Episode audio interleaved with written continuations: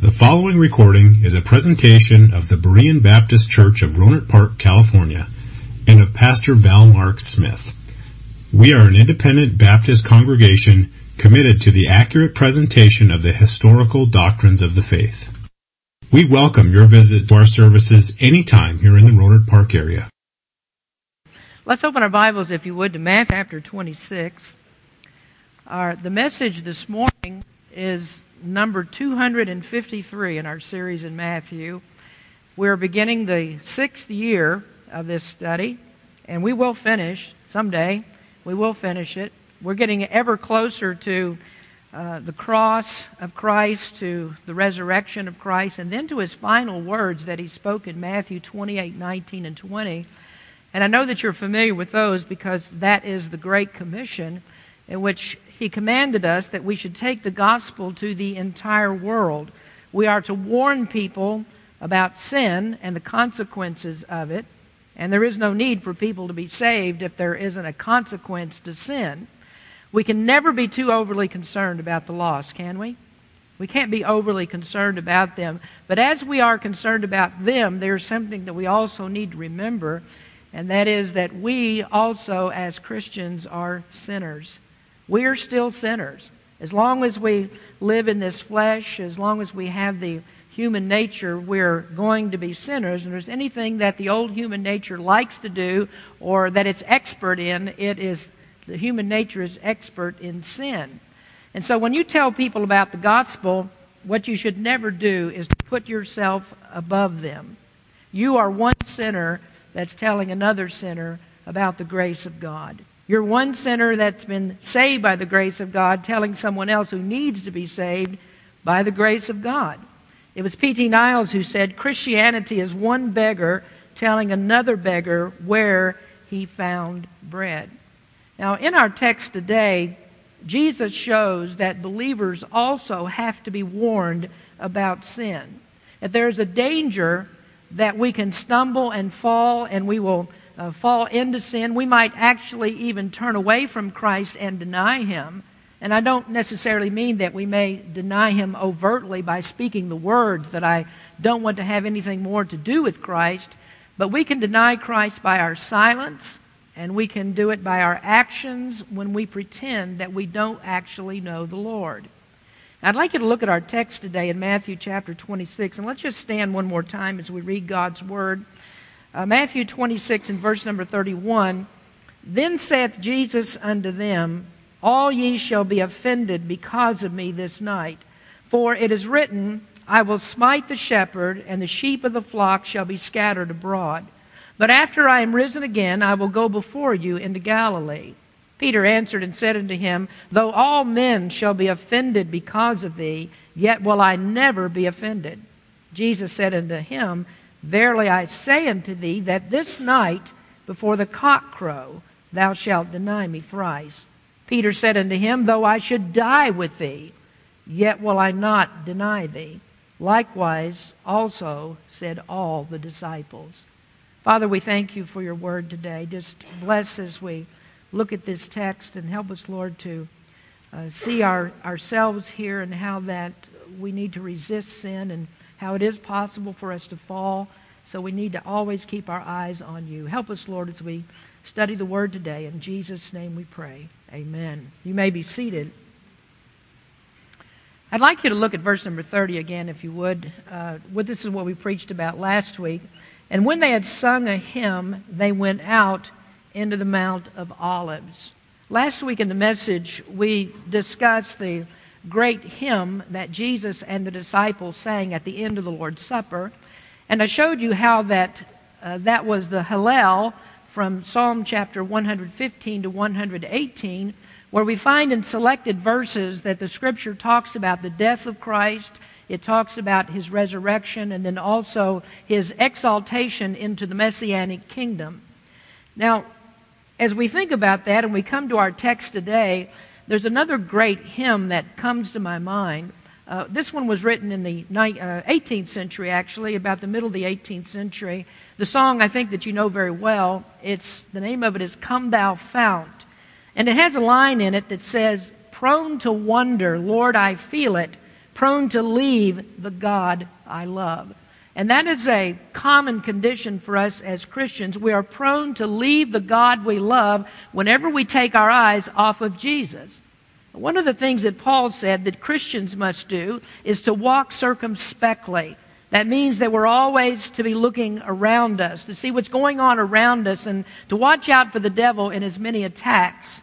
Peter, who learned this lesson very well, said this. He said, Be sober, be vigilant, because your adversary, the devil, as a roaring lion, walketh about seeking whom he may devour. Now, in the text that we've read today, Jesus was very much aware of the devil's activity.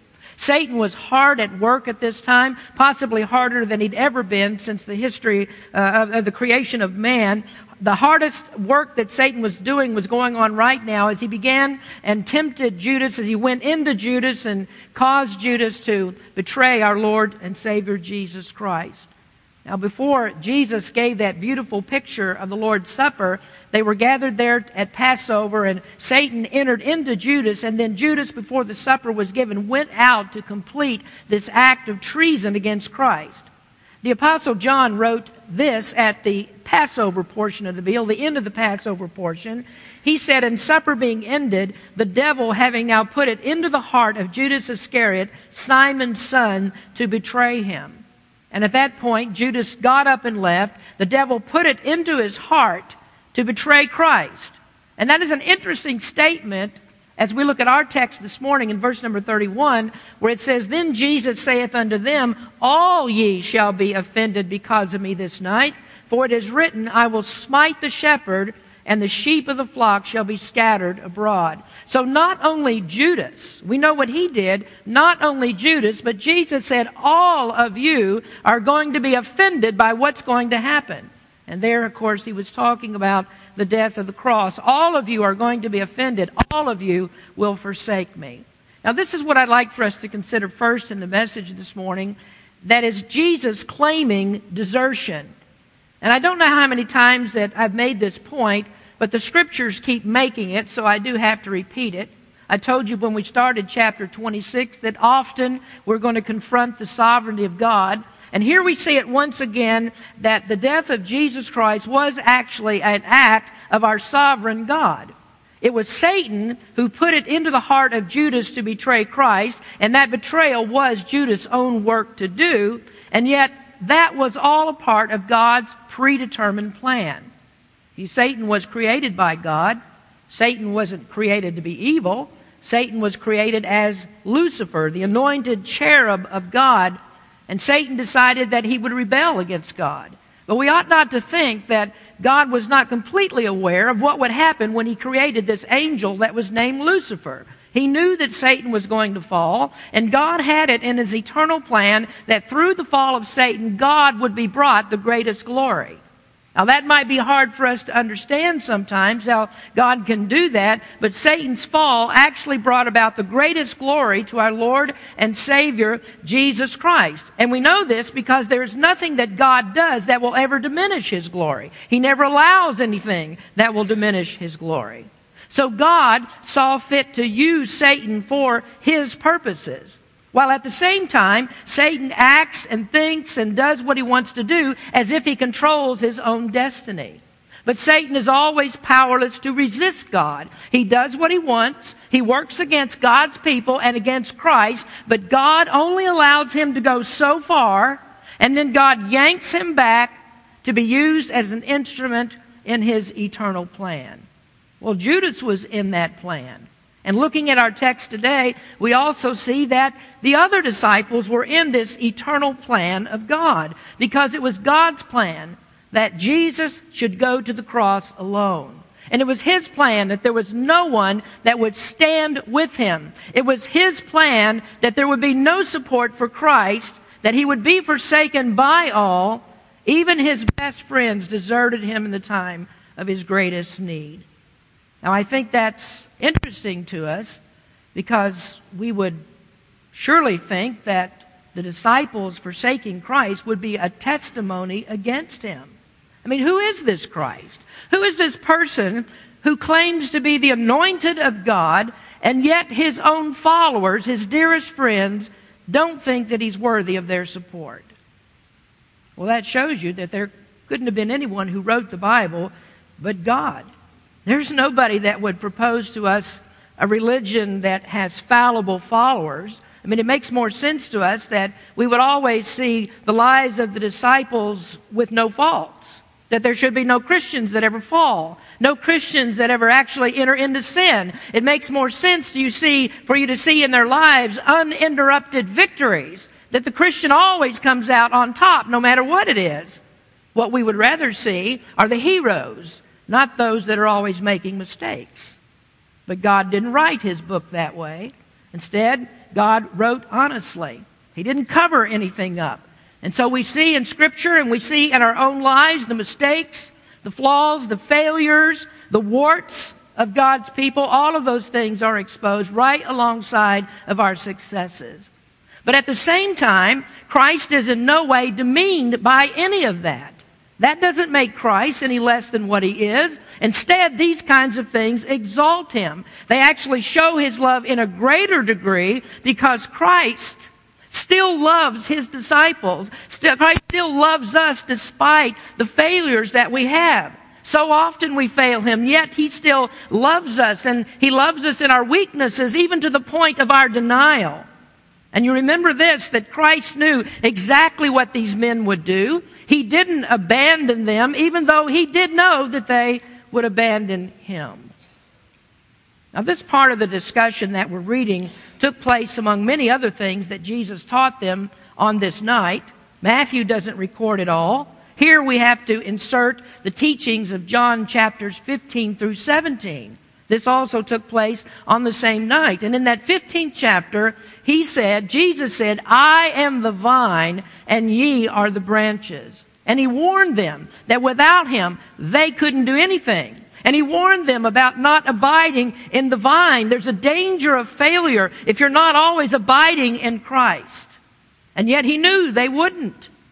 But still, he wrote that ninth verse, or said that ninth verse in John 15, As the Father hath loved me, so have I loved you. Continue ye in my love. So he knew they were going to desert him, yet he loved them. And that shows the matchless, uncommon love of Jesus Christ. Nobody could think of exalting Christ in this way, that somehow the desertion of his followers would be to God's greater glory and would, would really show how much that Christ loves his people. And Christ shows that great love to every one of us. We fail him at so many points. I mean, you think of the many times in just the past week where you've thought the wrong things, or maybe you've said the wrong things. So many times, even in the past week, that you've been unfaithful to Him. Times when you put other things in front of Christ. And yet, don't you feel, still feel that you're a child of God? Don't, don't you still feel that there's forgiveness for you? That you know that despite those failures, that when you come to Him, that He's ready there with open arms to receive you? When you fall, He picks you up.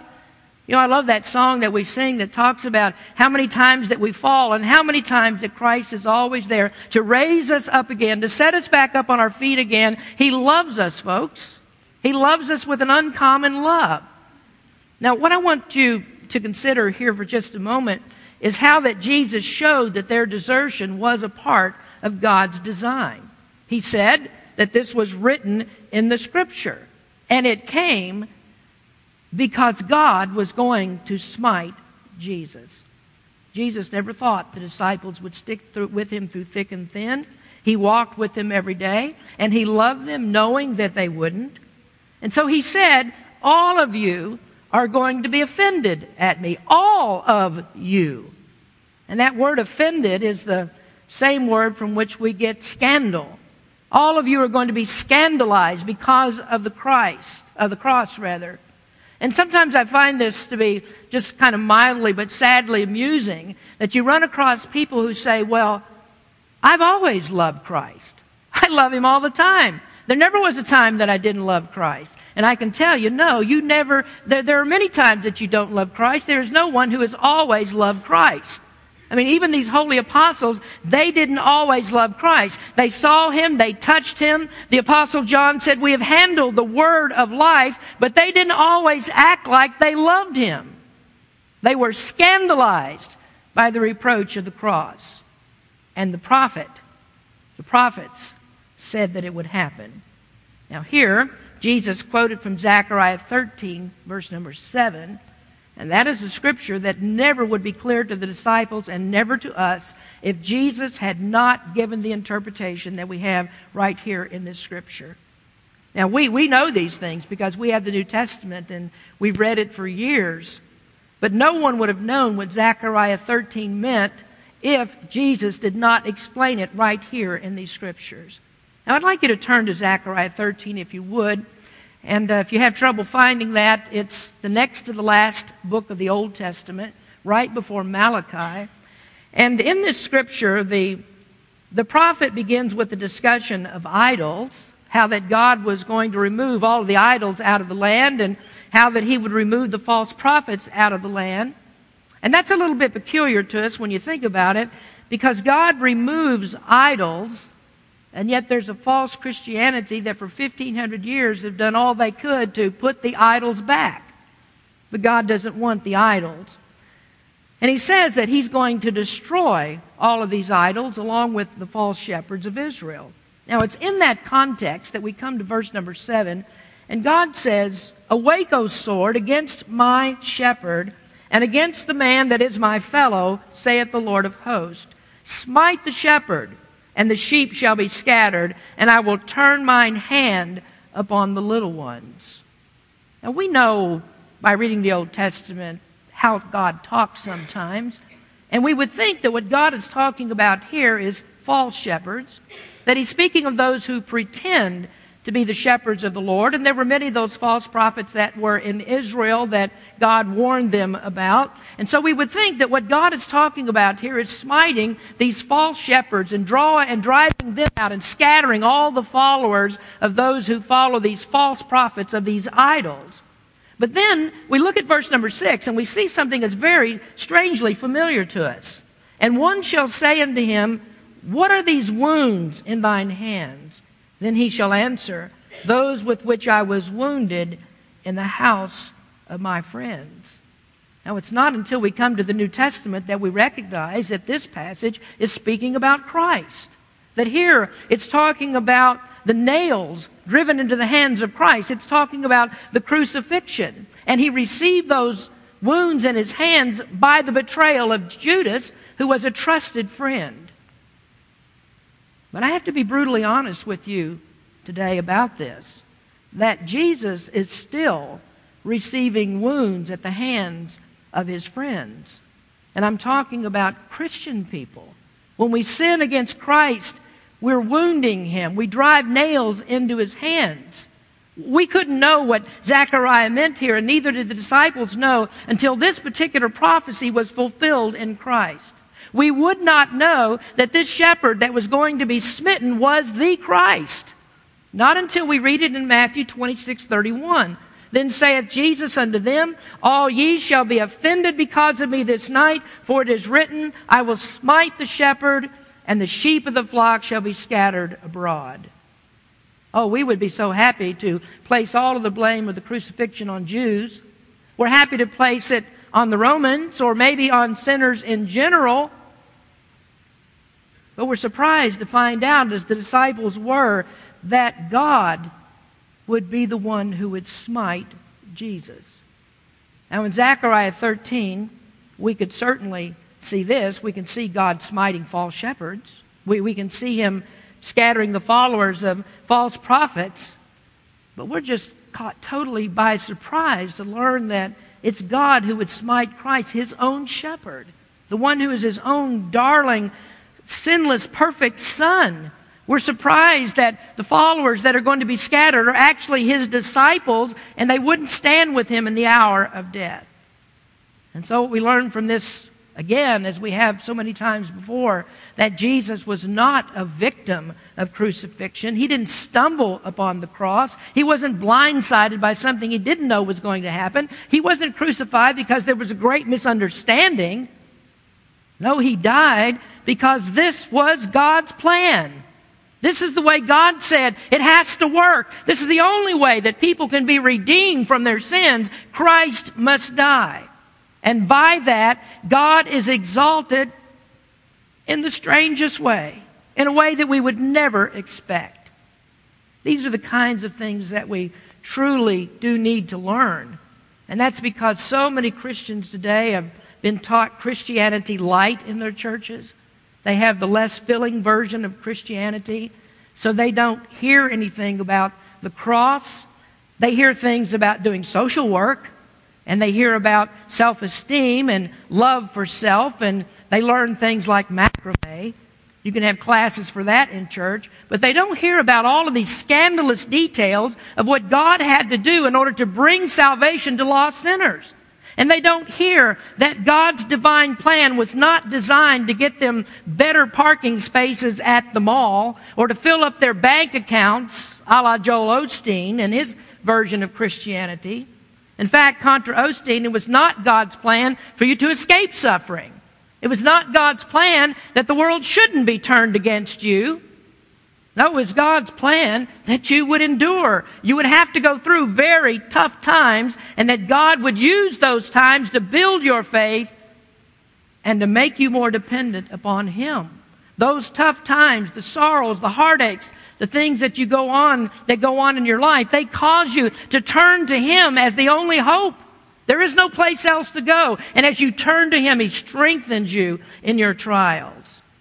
So here's just the marvelous truth that comes out of the disciples' failure, and that is the same thing happens to you and me. We also fail. We stumble and fall, and there are many days as we go through the Christian lives that our knees are skinned because we've fallen one more time. We fall and we betray Christ. How many times are we frozen at the mouth when we have an opportunity to stand for Christ? Are there many of us, probably all of you, I think, that you would say, Well, I would die for Jesus. I'll be just like Peter. I'll die for you, Jesus. But how many of us, in a less dangerous time, when our lives aren't actually threatened, we don't speak a word for Christ? We don't stand for Him.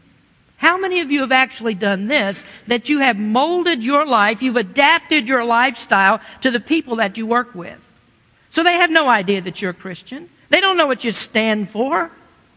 Because you have denied Christ. You don't live for Him. You won't speak a word for Him.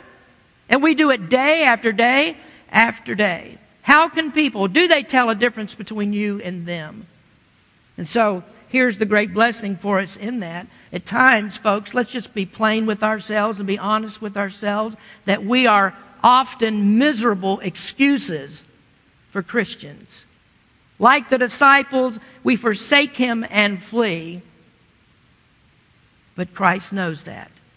He knows that you're going to do it. And armed with that information, with Christ always knowing what's in the heart of man, Yet still he went to the cross and died for us.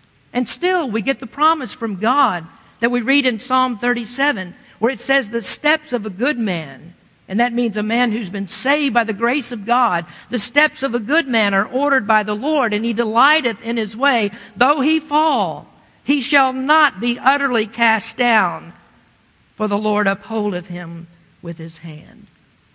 Did you know David spoke those words? And do you remember what happened in the life of David? He was an adulterer and a murderer. He tried to cover up his sins. David wrote this, and he understood it very well.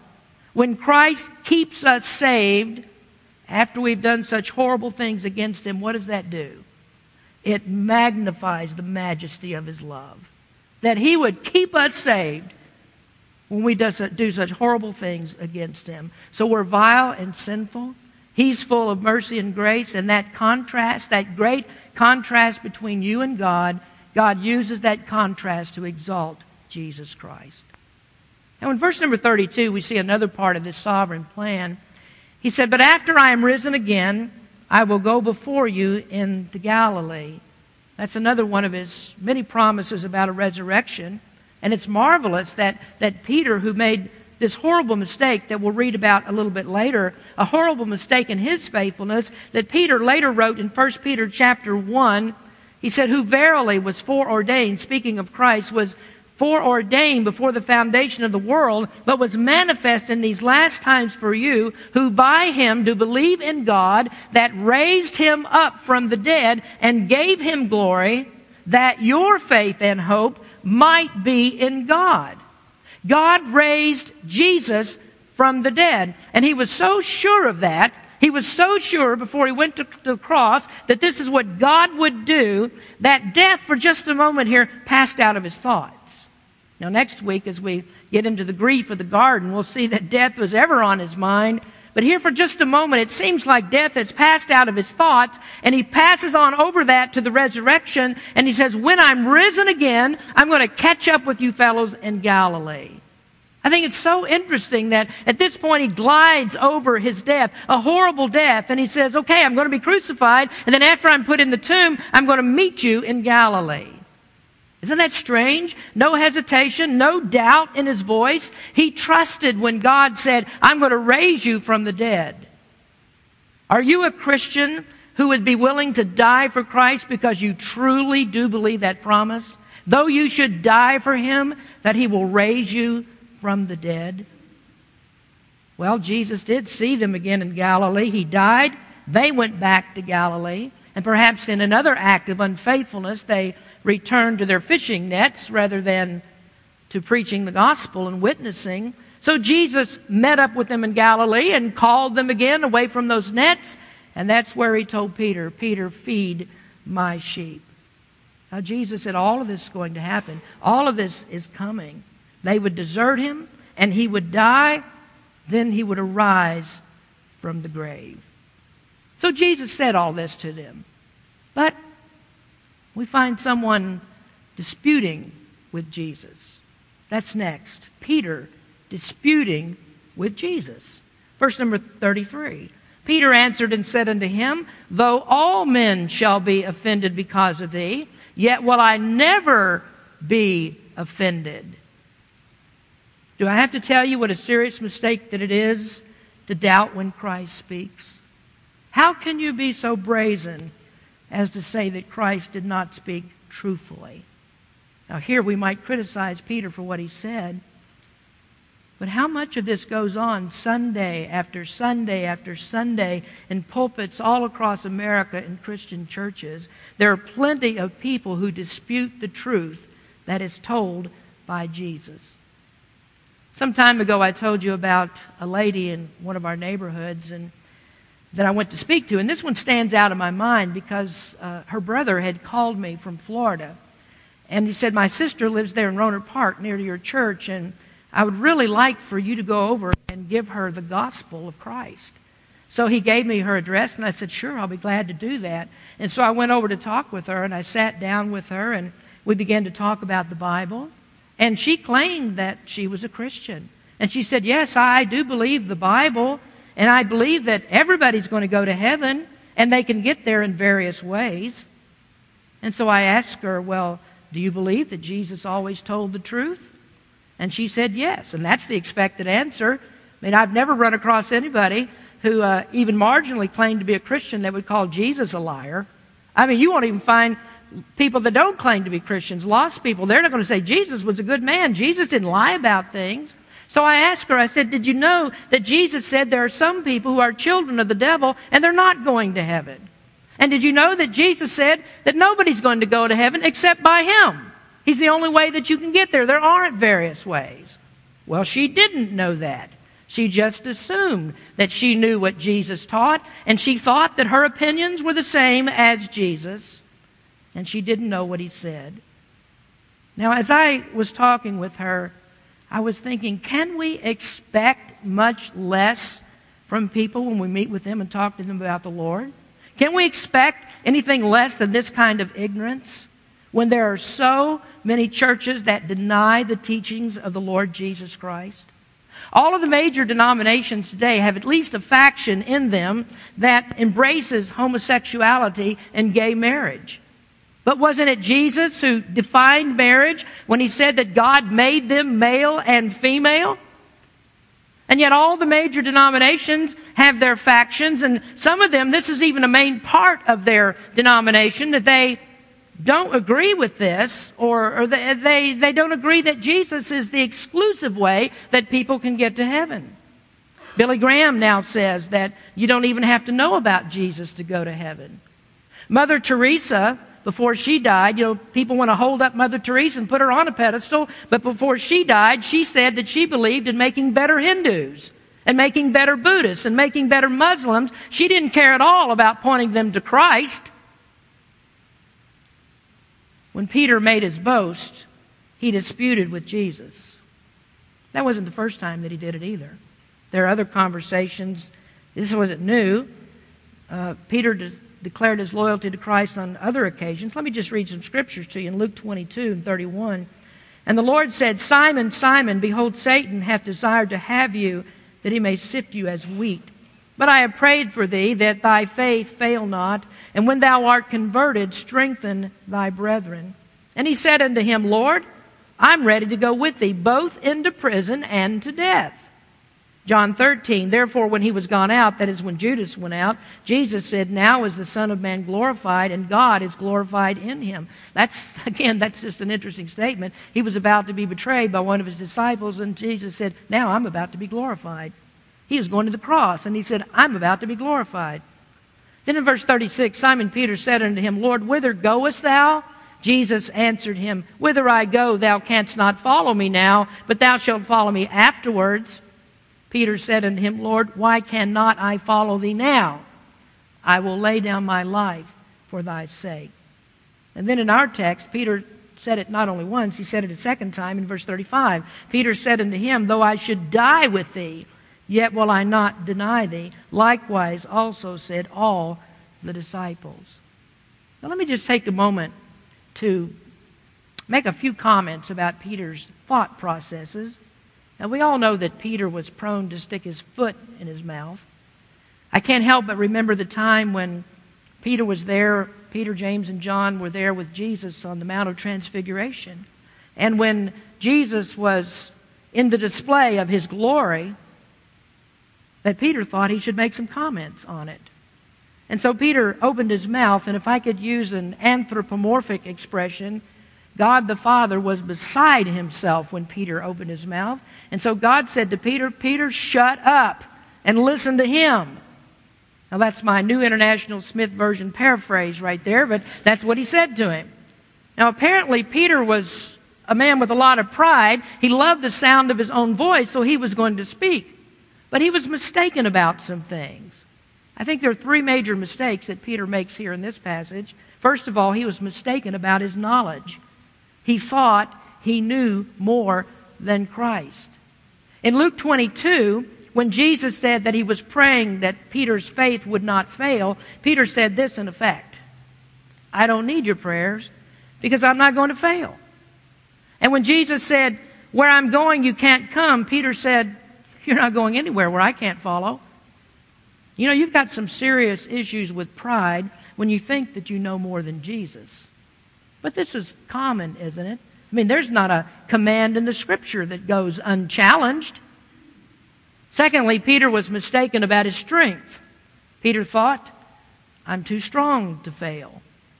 It was Peter that made that great declaration of faith in the 16th chapter.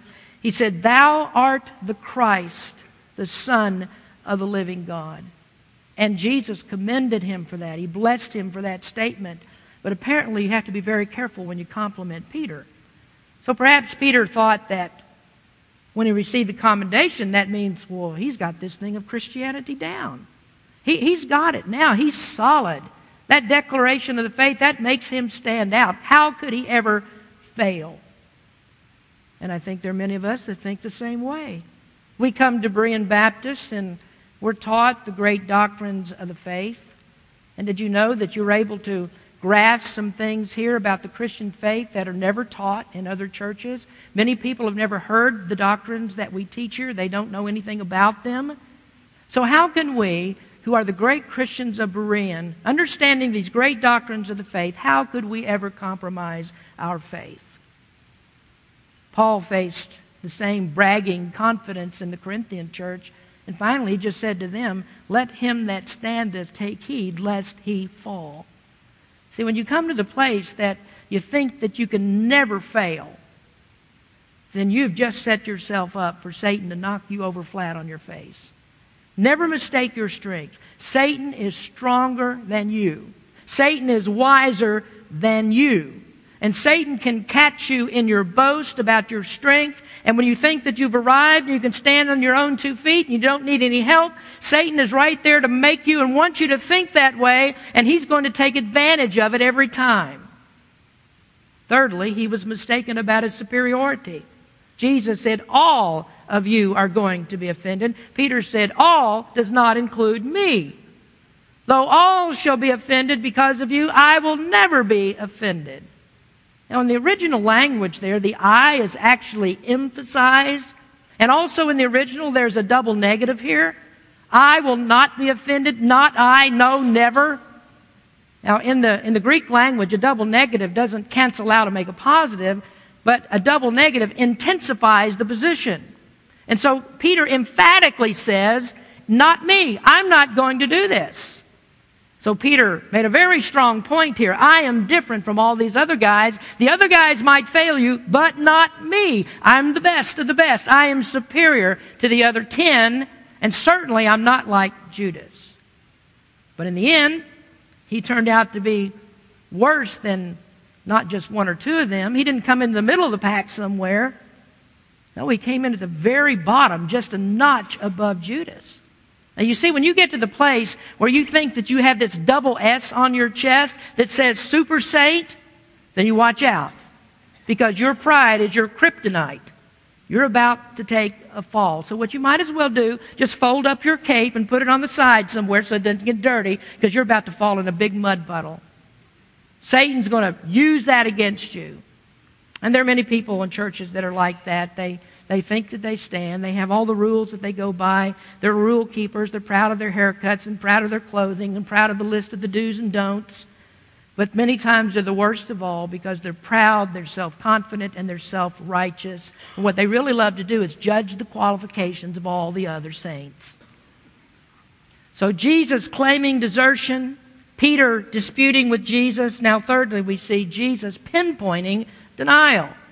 Jesus said unto him, verse 34, Verily I say unto thee that this night, before the cock crow, thou shalt deny me three times. Who knows you better than yourself? Who knows you better than you?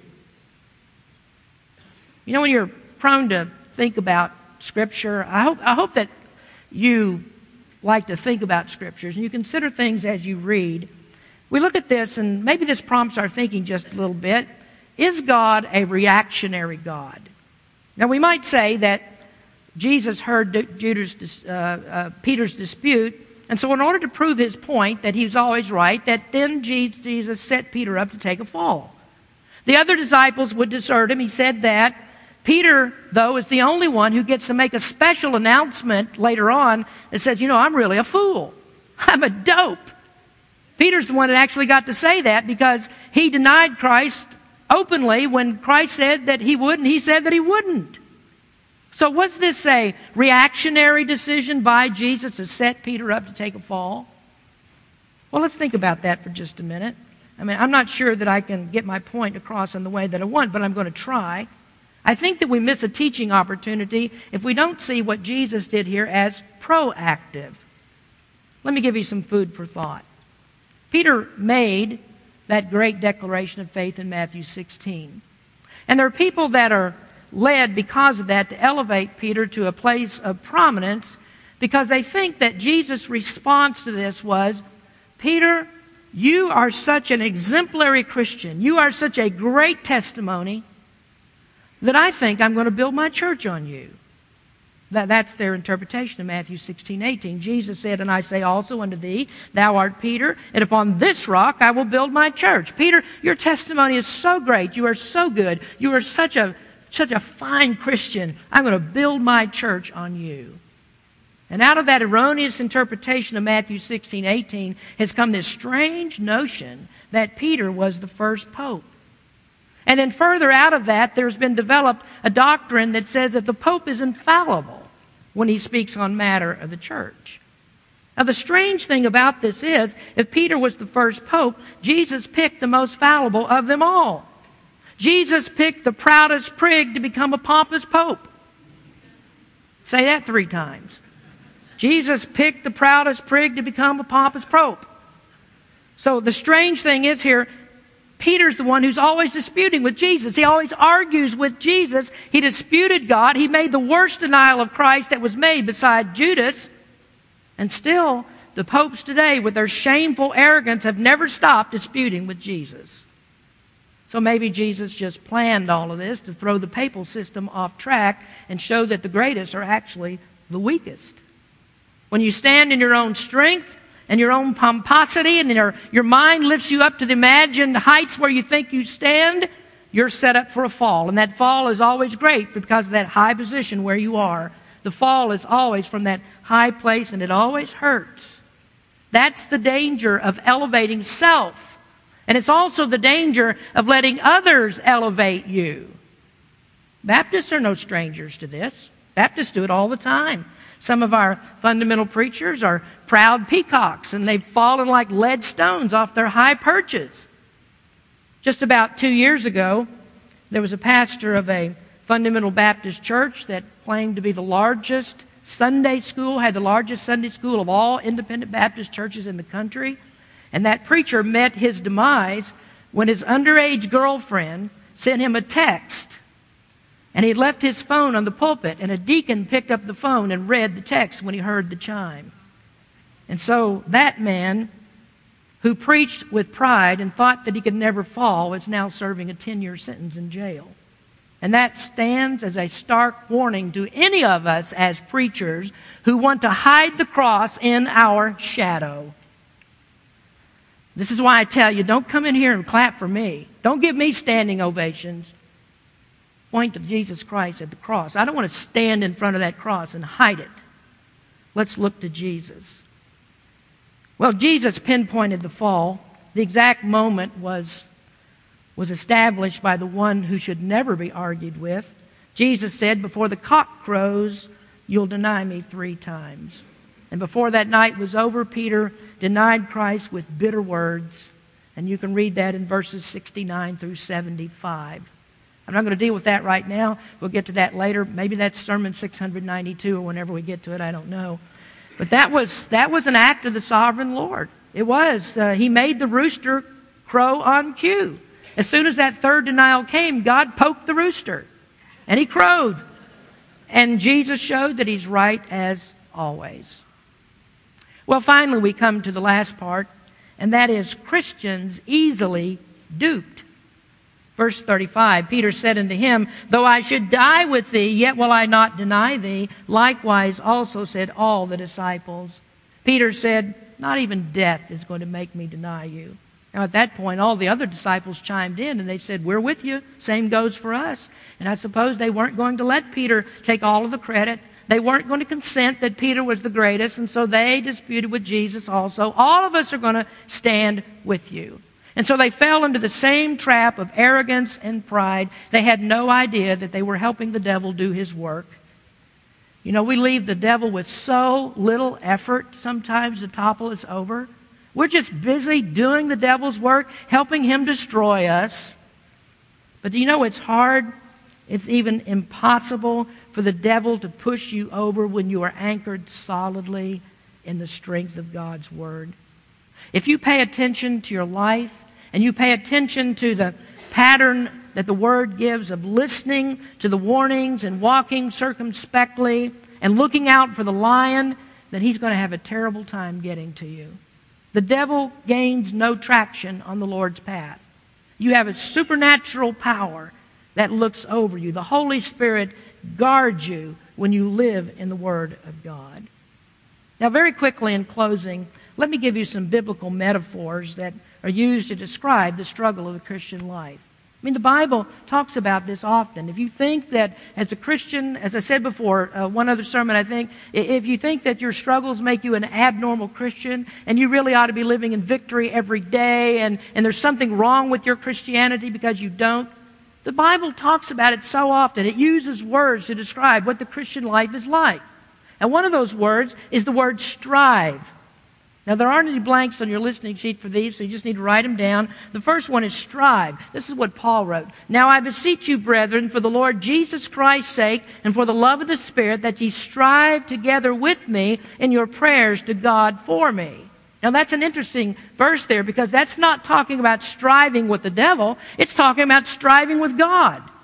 What we have to do is we have to wrestle with God. We have to lay hold on God with our prayers. We have to labor for an answer to prayer and pray with persistence when we speak with God. Now, Jesus prayed that Peter's faith wouldn't fail, and what we need to do is start praying that our faith will not fail and press that upon God. Keep saying it to God. Press upon Him that He's supposed to keep us in the faith and remind us of the promise, right? Remind Him of that promise. Now, it's not that he's forgetful of the promise, it's that you are forgetful of the promise. And that's why he wants you to keep asking about it, so it's always at the front lobe of your mind, so that you know you have to depend upon him. Another word is wrestle. I just used that a moment ago, but this time we use it in a different way that the Christian life is one of wrestling with Satan and all of his demons. Ephesians 6 verse 12, we wrestle not against flesh and blood, but against principalities, against powers, against the rulers of the darkness of this world, against spiritual wickedness in high places. When you wrestle with Satan, you have to know all of his cheating holds. You need the armor. The, the armor is described in Ephesians 6, and if you don't have that, then the devil's going to put a chokehold on you that you can't get out of. Now, the third word is the word war. The Christian life is a war. 2 Corinthians 10:4 For the weapons of our warfare are not carnal, but mighty through God to the pulling down of strongholds. In this war, there are no draft deferrals. When you become a Christian, you enter into the fight. It is a relentless fight. It is a fight that never stops. Your whole life is going to be spent in this fight until Jesus comes again or until you die. You're always going to be in that fight. So don't think that as a Christian, somehow I'm going to escape what others are going through.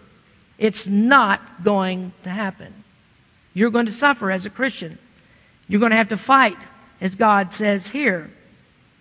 Now, what we hope to do is to come to the end of the fight and say, as Paul in 2 Timothy, I have fought a good fight, I have finished my course, I have kept the faith. Henceforth there is laid up for me a crown of righteousness, which the Lord, the righteous judge, shall give me at that day, and not to me only, but unto all them also that love his appearing. Well, there are many other words that I could give you. That's just a sampling. You get the picture that what you can never do is let down your guard. If you do, you're easy pickings for the devil. If you lay aside that shield of faith even for a moment, Satan will make you pay for it. So we learn a very good lesson from the disciples' denial. Prone to wonder, Lord, I feel it. Prone to leave the God I love. Yes, you are prone. You have the sinful nature in you. You are prone to leave the Lord.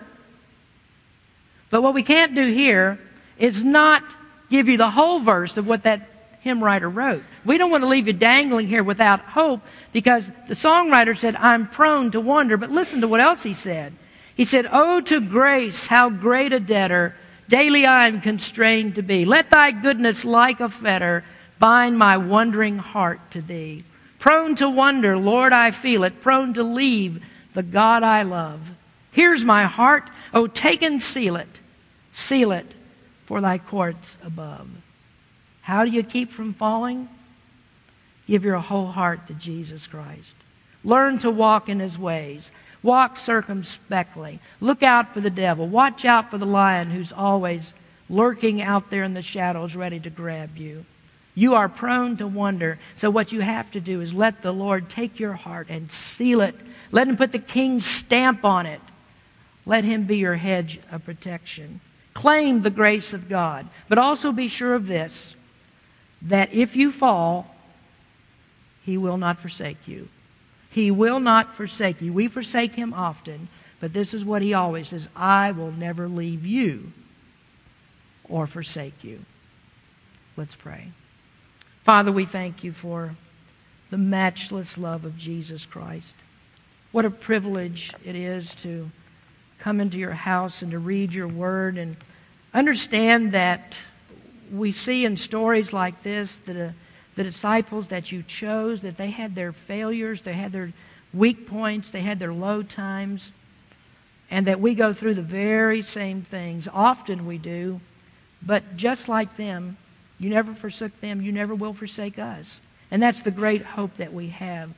We can't be perfect. We know that. We have the sinful nature. We try, but we can't do it. And we just are so thankful, Lord, that we have you beside us to pick us up every time that we fall, set our feet on that path again, to lift us up out of the miry clay. We thank you so much for it, Lord. Bless your people today. Help them to draw strength from your word. Speak to some lost soul today, and may they come to know you as Savior today. In Jesus' name we pray. Amen. Thank you for listening to this presentation of the Berean Baptist Church of Rohnert Park, California. If you would like further information about our church, please feel free to call us at area code 707-584-7275 or write to us at Berean Baptist Church, 6298 Country Club Drive, Rohnert Park, California, 94928. Additionally, you may visit us on the World Wide Web at www.bbaptist.org.